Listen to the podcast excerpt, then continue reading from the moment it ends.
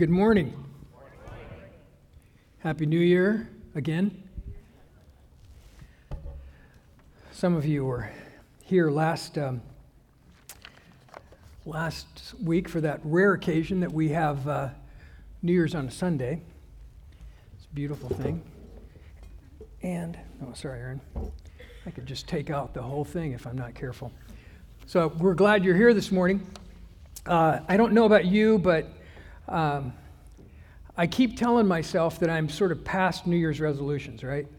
Uh, done with that stuff, don't need them, uh, they don't work, you don't keep them, all of those things, right? And then I find myself just calling them something else, right?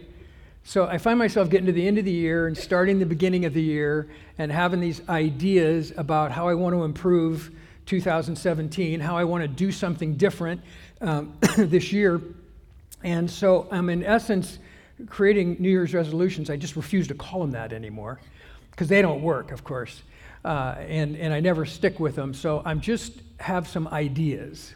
Uh, I have some goals. I have some um, principles that I want to apply to my life. I have some things that I want to change and get better at, um, but I'm not going to call them a New Year's resolution. So don't come to me, anybody, and say, "What are your New Year's resolutions?" Because I'll tell you, I don't, I don't do that anymore. Uh, but I do think about what this coming year is going to be like. And I, I, don't know if you do that, but I, I think we probably all do at some point. And, and so, one of the things that uh, really is important to me is as we think about North, um, uh, as we think about our church, what is, what is our church going to look like uh, in 2017? What, what do we want to do? And so last September, as we kicked off the school year, we talked about that a little bit, and we made a couple of statements about North. Excuse me, here's the first one. If somebody were to ask you, what is your church all about? Um, the first thing is it's a place where everyone is family, nobody is perfect, and anything is possible because of Jesus. Yeah, exactly. That's, that's who we are, right? That, that we're, we're a place where everyone is family, that we're the body of Christ, that we're the family of Christ, that, that when we uh, come here together, when we come in the name of Jesus, He has made us family. He has, he, he has connected us together.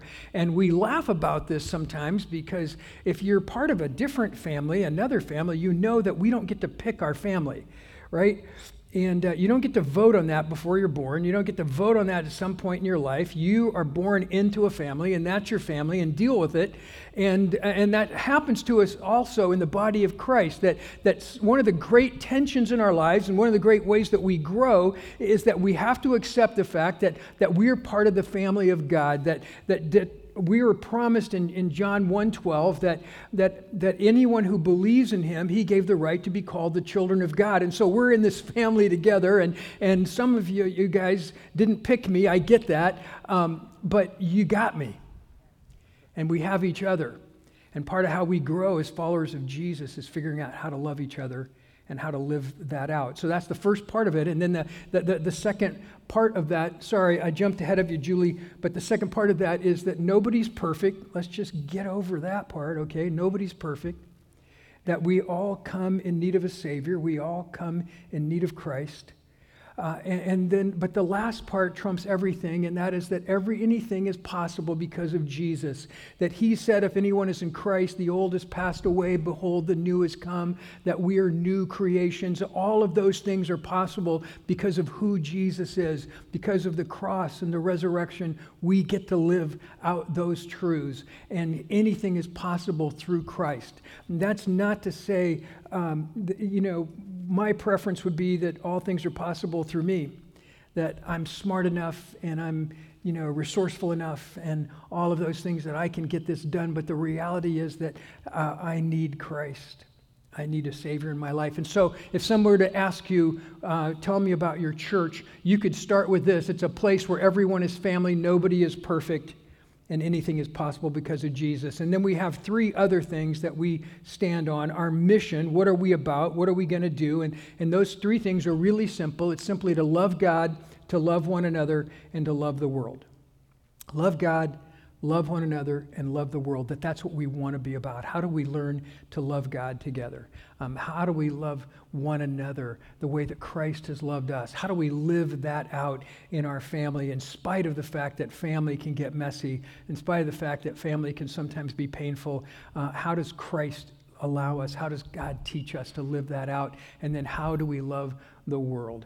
Well, couple of thousand years ago, there were a group of people and they were sorting out the exact same thing. They were coming off of maybe one of the greatest highs in the history of, of the world, arguably the greatest high in the history of the world. And, and Jesus was getting ready to go back into heaven and they meet with him and he gives them direction for how he wants them to live. And we're going to take a little deeper dive into this passage. It's a passage that you're really familiar with, but I want to challenge you this morning that there's just a really good chance that God and His Spirit wants to teach us something brand new about this. Call me crazy, but God really does want to speak to us through His Word. And so let's pay attention to this. We're going to look at Matthew, the 28th chapter, verses 16 to 20. There are 11 disciples now, minus Judas, and they're told by Jesus to meet him in Galilee.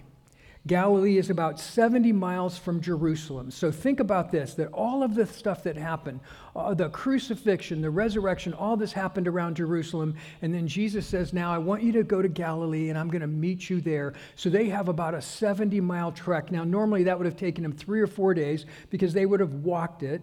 Um, but, you know, I don't know. I don't, I don't know if in their excitement they did it in two um, you know, in, just the, the thrill of everything that was going on, they sort of sped it up. Um, maybe they took longer because they were having so much fun together and enjoying all the things that they had seen and talking and celebrating. I don't know any of that. I just know that they got themselves from Jerusalem um, all the way to Galilee, 70 miles, and there they're supposed to meet Jesus. And the scene opens in verse 16. It says, Now the 11 disciples went to Galilee to the mountain which Jesus had directed them. In verse 17, it says this And when they saw him, they worshiped him, but some doubted. Um, isn't that a great, great thing to read? Here, here's the 11 disciples, and there are other people in the crowd with them. There are other people that you know traveled along with them, but specifically, Jesus is going to talk to those 11, and they're, they're, they're going to Galilee and Jesus shows up, and they've just witnessed the resurrection.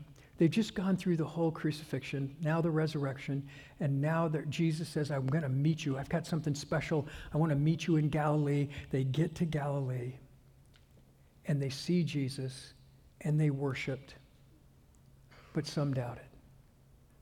I'm so grateful for that because here's what Jesus is teaching us is that we can bring our doubt into worship. That we're people. We're, we're not perfect yet. We haven't arrived yet.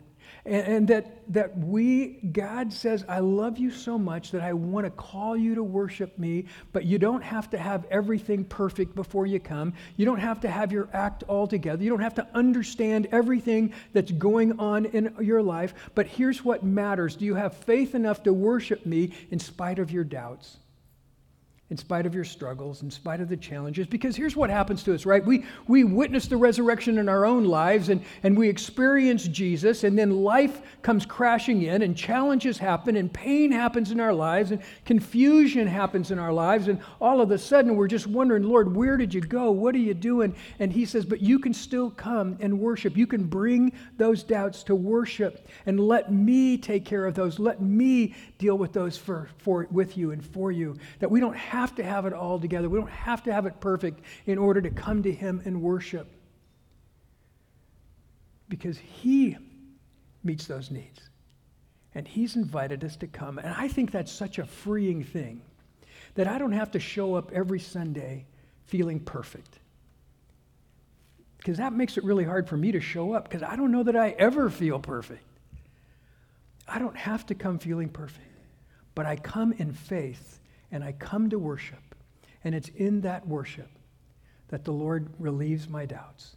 It's in that worship that the Lord comforts and strengthens me and draws me to Him. Because you know what worship does?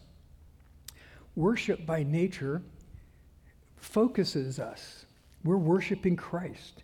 I'm taking my eyes off myself for a change and I'm putting my eyes on Jesus. I'm looking back at him. I'm being reminded how great he is, how beautiful he is, how much he loves us. I'm being reminded of what he did on the cross. I'm being reminded of the resurrection. I'm getting my eyes refocused and put back where they belong. And there's something about getting my eyes back on Jesus that, that allows my doubts to sort of s- slip away, disappear and we come and worship, but we bring our doubts. So the disciples, even after all they had seen, they came and they worshiped, but some doubted.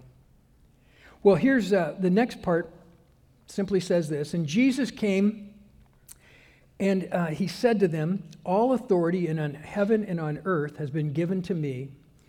Go therefore and make disciples of all nations, baptizing them in the name of the Father and the Son and the Holy Spirit, teaching them to observe all that I've commanded you. And behold, I am with you always to the end of the age.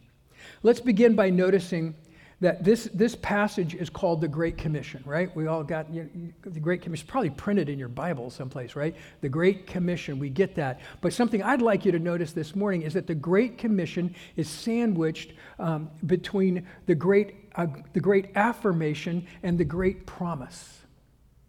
That before we get the Great Commission, we get the Great Affirmation. And Jesus said, All authority has been given to me. The affirmation of who he is the affirmation of where he stands, all authority. In fact, in this little passage, J- Jesus uses the word all four times. He says, All authority be, has been given to me. Uh, go to all nations, teaching all the things. And then he says, I'll be with you always. That he wants us to understand that his life, that his power, that his strength in our lives encompasses everything that we can imagine. It encompasses the, the whole universe, that all things belong to him. I think it's really interesting that Jesus says, All authority has been given to me. There's a couple of things about that. One is all is a really big word, isn't it? It, it means everything, it includes everything, all authority. And, you know, people love to use terms like that. Remember Muhammad Ali? Muhammad Ali said he was the greatest. It, you, you say that you're the greatest, you probably shouldn't ever lose, right? Uh, because that's really awkward. If you're the greatest and you start losing, that's a, you just, you lose credibility somehow, right? But somehow it seems like it's okay to say you're the greatest. We get used to that. Um, I, I, looked up something this week. I thought it was sort of interesting. You know, the World Series, right? The Cubs finally win the World Series after 108 years, and, and we celebrate the World Series. But I'm, I'm just wondering when we have the World Series, how does the rest of the world feel about that? Seriously, they're not invited. But we call it the World Series. Now, here, here's what happens is that in, in um, 1886, it was called the Championship of the United States. Uh, about 1904, the, the, Spalding Guide started publishing things, and, and another uh, periodical, Sporting Life, started publishing things and started calling it the series, great, you know, greatest series of the world, and then it became the World Series, and, and that sort of caught on. And the idea was that, for goodness sakes, this is America, and this is America's pastime, and pretty soon the whole world is going to be playing baseball, and then we'll invite them into our series and it will be the World Series. So let's just start calling it now the World Series, and eventually everybody will catch up and it'll really be the World Series. How's that work for them? But we use those words all the time. Jesus said, All authority has been given to me. He, he, he says it this way. He wants us to understand because it's a staggering claim when you think about Matthew writing his gospel 20 to 30 years after the resurrection of Christ, that persecution has started in the church, that, that people are scattering out, the gospel is going all over the world, and Matthew is, is the, his, Matthew is being read by people all over the world. And he says that, that, that 20 or so years earlier, after the crucifixion of Jesus, here's a man crucified as a state criminal uh, by the Roman authorities. He claims to be the one to whom Caesar himself will eventually bow his knee. Uh, he is the Lord not just of the church, but he's the Lord of history. He's the Lord of governments. He's the Lord of nations. He's the Lord of the universe. And that's the statement which is the affirmation of the early Christians made when they confessed at their baptism that Jesus Christ is Lord, is that he has authority over everything. He is authority over the entire universe. There is nothing that he's not in charge of. And he says, All authority has been given to me by the Father, and everything now is under my authority. Every one is under my authority. In Philippians 2 9 through 11, he says, You know, that therefore, because of what Jesus did, God exalted his name above every name. That at the name of Jesus, every knee would bow in heaven and earth, and every tongue confess that Jesus Christ is Lord to the glory of the Father. That every knee will bow to Jesus. Sooner or later, every knee will bow to Jesus. He's the authority of all. So he comes to us with that authority. Pretty serious, right? He comes uh, to us with that authority, and then he gives us a commission. I've conquered death. I've defeated sin. Now I'm going to be with the Father, and I've got a mission for you. And here's my great plan. This is so exciting. There's going to be an org chart. There's going to be goals. There's going to be a smart plan. You know, all of this stuff he's going to do. You know, we're, th- this, is, this is the God of the universe. He invented all this stuff. He thought of it all first. And here's what he says I want you to go wherever you go, and I want you to make disciples. And he's looking out at us and he's looking out at the world. He's looking at his disciples, and the disciples, you know, just a few days before, they'd been hiding. Uh, Peter denied him three times. This is, you know, th- th- these are not PhD candidates here, you know?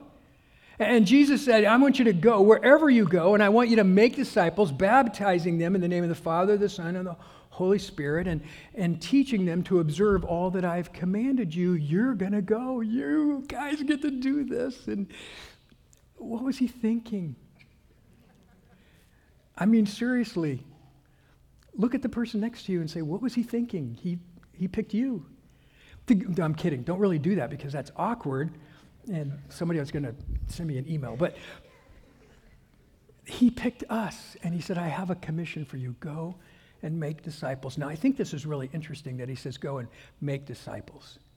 That he wants us to participate with his plan in the world that he has come, he gave his life, he died on a cross so that we might be forgiven. He rose again, and now he says, Now I want you to go and do the work. I want you to go and make disciples, and he's going to tell us how to do it. The first thing he wants us to understand is that we'll baptize.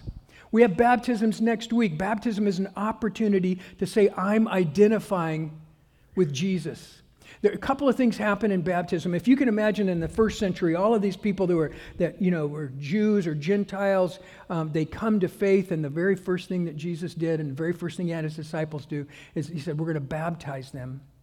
We're going to baptize them because it represents a couple of things. One, they're identifying with Jesus.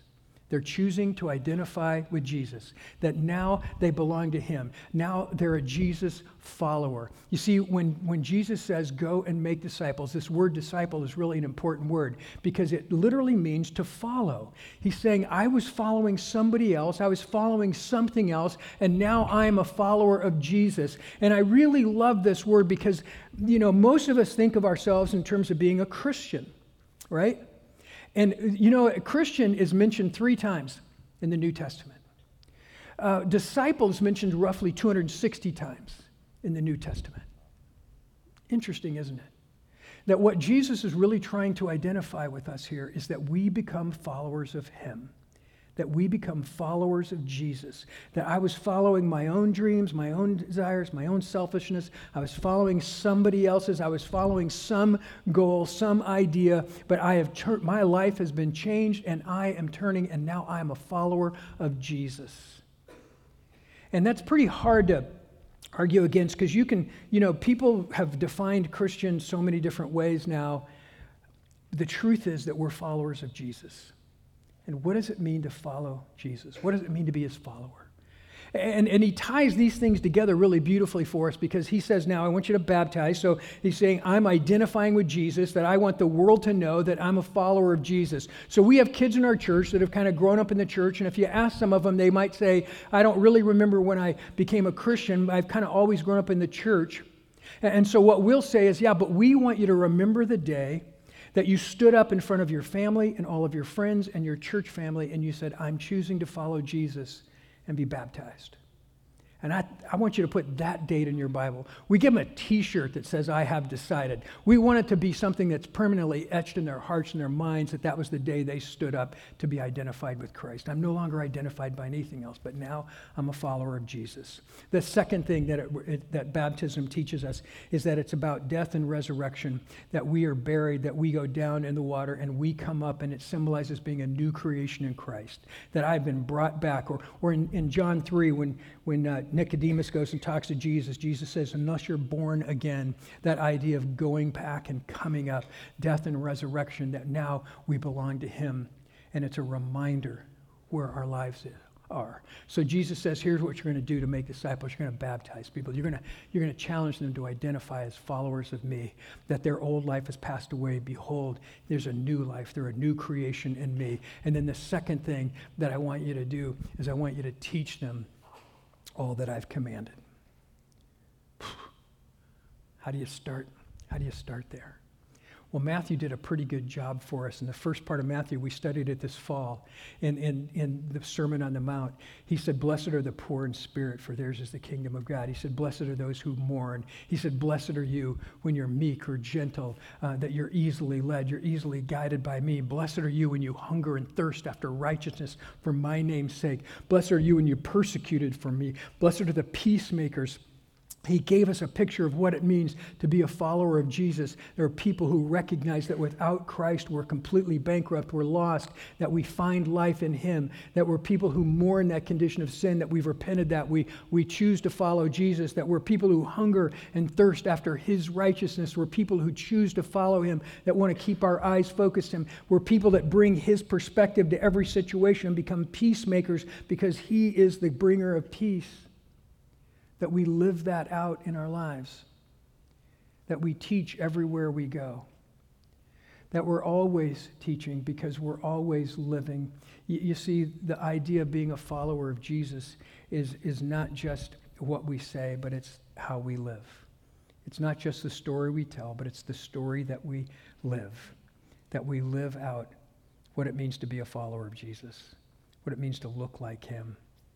You see, in those days, um, rabbis would have followers and they would follow the they would follow the rabbi around and they would get as close as they possibly could. They'd crowd around him so that as the rabbi talked as he walked along the road that they wouldn't miss anything that they would catch everything that he said that when the rabbi sat down they would gather at his feet and wait for him to teach not wanting to miss anything that he had to say. And jesus saying if you're my followers you're going to get as close to me as you possibly can. You're going to gather around me. You're not going to want to miss anything that i have to say anything that i have to teach you. And so we're called as followers of Jesus to stay as close to Jesus as we possibly can.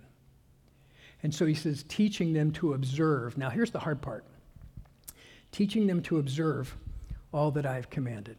all right, so some of you may not know this, but I'm one of the least handy people that I know. And so if I have a job to do at my house, and Jeff T-Balt's not there or Aaron's not available, then I have one resource I Google. Seriously. Yeah, see? And I Google it, and then I find a video of somebody doing what it is that I need to do, and I watch the video, and then I do that. I just imitate some guy on a video. He's pretty boring, but he knows what he's doing, and I follow him, and I try to do whatever the task is that I'm trying to do.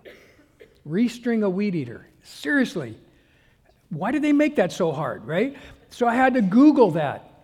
And I had to watch a guy do it so that I could restring the weed eater so that I could trim the edge of my yard, right? And I watched this. Now, when Jesus says, teaching them to observe, he says, here's the deal your life is a YouTube video. That people are watching your life and they're learning how to follow Jesus. They're watching your life and they're learning what it means to be a follower of His, to love Him, to love others, to love the world. They watch your life. So we're not just telling people, but we're showing people. We're living our faith in front of them. I bet you never thought of yourself as a YouTube video, something brand new today. You got it. That's who you are. You're a picture of who Jesus is to people who desperately need to learn about him. So, how do we make disciples? We teach and we live. We teach and we model. They observe us and they do what they see in our lives. Are you ready for that? Seriously, Jesus, that's the best you could come up with? They're going to model after me? Okay, let me tell you this. If I find somebody is modeling after me, if I find somebody is observing me, I sit a little straighter. I behave a little better. I talk a little nicer. I pay a little bit more attention to what's coming out of my mouth, to what I'm thinking, to what I'm doing, because I don't want them to be me. I want them to be Jesus. And we're followers of Jesus, and people are observing. And Jesus gave us that commission to go, to teach, them to observe all that I've commanded. And here's the last part of this, okay? This whole commandment thing, it's all of them. It's not just the ones we like. I'm sorry, but it doesn't give us permission to just sort of write off the stuff we don't like. But he says, All that I've commanded you. Now, we have to wrestle with it and we have to struggle and we have to deal with it.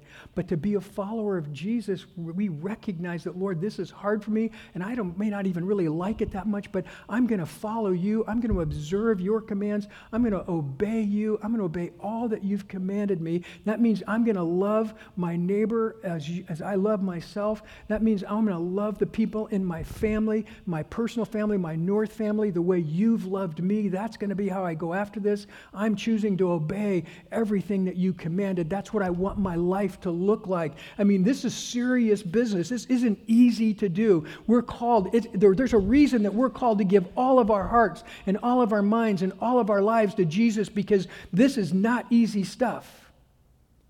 And I think that sometimes people don't do it because of that very reason, because it looks hard. So here's the trick, here's the tip. Here's the part that I want us to make sure we understand it's about following Jesus. Get as close to Jesus as you possibly can. Listen as close as you can. Pay as much attention to who Jesus is as you possibly can. And then follow him and allow him to begin to work all of these things out in your life.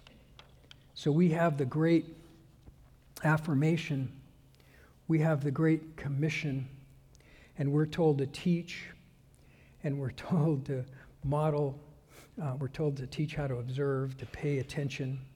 There's a great, a great story about um, two Turkish shepherds. You may have read about this, but they're tending their sheep one night, and one of their sheep wanders off and just steps right off a cliff. Sheep are not known for intelligence, right? He steps right off the cliff. Well, here's the crazy thing about sheep sheep are followers. And before the shepherds could get to him, 1,500 sheep had just stepped right off the cliff.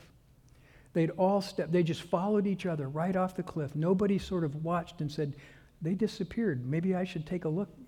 They just followed him right over. Now, what was really funny about it is that they didn't all die because they started creating this pile and landing on each other. And only about under 500 actually died in the accident because they just kept piling up on each other. And, uh, but they just went over. And so we've got people following, and we've got a couple of pictures. They can either follow and find Jesus, or they can follow us over a cliff. We get to decide which that's going to be. They can follow us to destruction, or they can follow us to life. And we, we get to decide because it's who we're following and it's how we're following Christ. Now, I, uh, I pulled out a great quote from an author that I like named Scot McKnight, and he wrote a book called One Thing. Listen to what he says about this. The only thing that fills our soul or that challenges you to live that dream the most is following Jesus. Some days you may do pretty well, other days you flub up. Christianity isn't enough. Religion isn't enough. Being accepted in a church isn't enough. Climbing the corporate ladder isn't enough. Chasing the American dream isn't enough. Finding the person to love isn't enough. Politics isn't enough. Money, clothing, food, and drink aren't enough. Fame isn't enough. The only thing, the only one who is enough is Jesus, and we follow him. We are followers of Jesus. It's not to demean, it's not to put down any of those things, but it's to focus us, it's to challenge us about who we follow. That we, we follow, we follow Jesus. Can you imagine what would happen if we took the Great Commission seriously? Can you imagine what would happen if we really believed that wherever you go, you make disciples?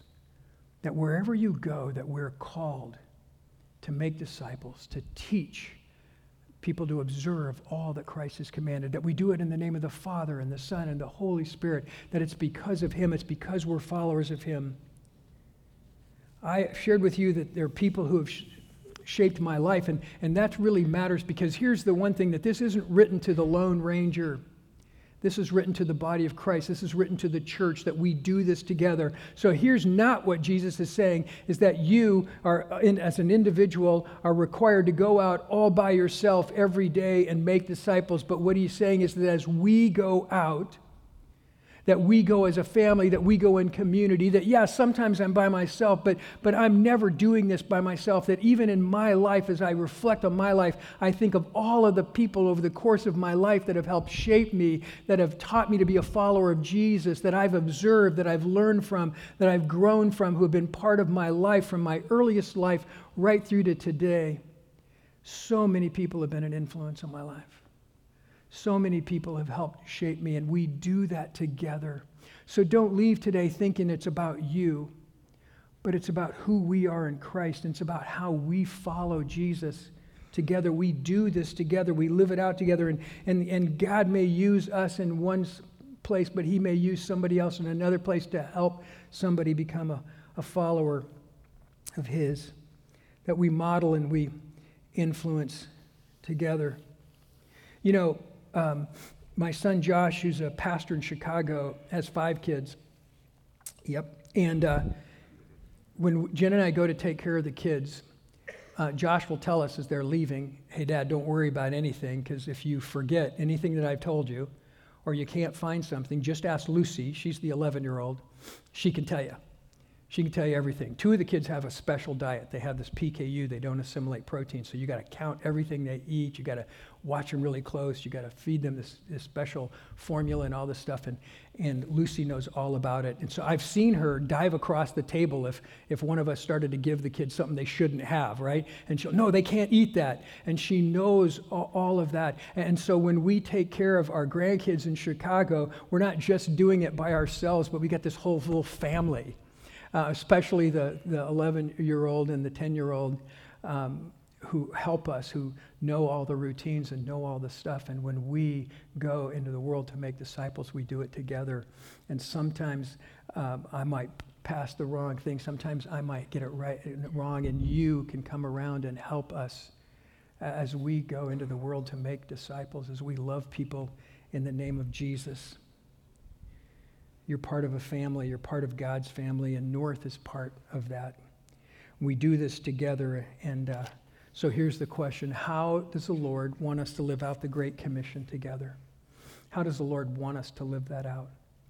We do it by caring for each other. We do it by how we love God and how we come together in small groups and on Sundays and different times to, to love the Lord. We do it by how we love one another and how we care for each other and how we serve uh, each other, and we get to do that in all kinds of ways. And if you'd like to be part of that in a more tangible way, then I would encourage you to check with Kirsten or check at the guest services, and, and we can help you do that. Uh, we take our Shepherd's Fund offering. We did it this year on Christmas Eve and Christmas morning, and, and you guys gave um, over $20,000 to help us to meet the needs of families starting here at North and then beyond in crisis. What a gift that is um, we get to participate in that, and then we get to participate in how we love the world. And sometimes we go real intentionally to Ecuador or to India or someplace, and we build a house, and we talk to people about Jesus, and we plant churches. but sometimes we go into Scottsdale to an elderly person's home and we just simply do a remake on their front yard and we love them in the name of Jesus and we don't necessarily get to talk to we don't certainly don't get to talk to them about North. We just do it because that's what Jesus would do. And we get to live that out together in community. And we teach each other and we observe and we allow our kids to come so they can see how we follow Jesus, how we live that out. We get to do that. But we're going to do that as many ways as we possibly can this year because our heart's desire is that as followers of Jesus, that wherever we go in the world, we make disciples, teaching them to observe all that Christ commanded. And then he finishes with the great, uh, the great promise. He had the great affirmation, the great commission, and then the great promise. And he says this, and lo, I am with you always, even to the end of the age. You know that the resurrection guarantees that that's true. Jesus keeps his promises. And when he says, I'll always be with you, that's a promise that he won't break. That when he sends us into the world, we're going as a body, but we're going with Jesus. We're going with Christ in our lives. We're going in the name of Jesus. We never go alone. We never go unarmed. Uh, we never go without the power of the Holy Spirit living in us and through us, that we go in the name of Christ.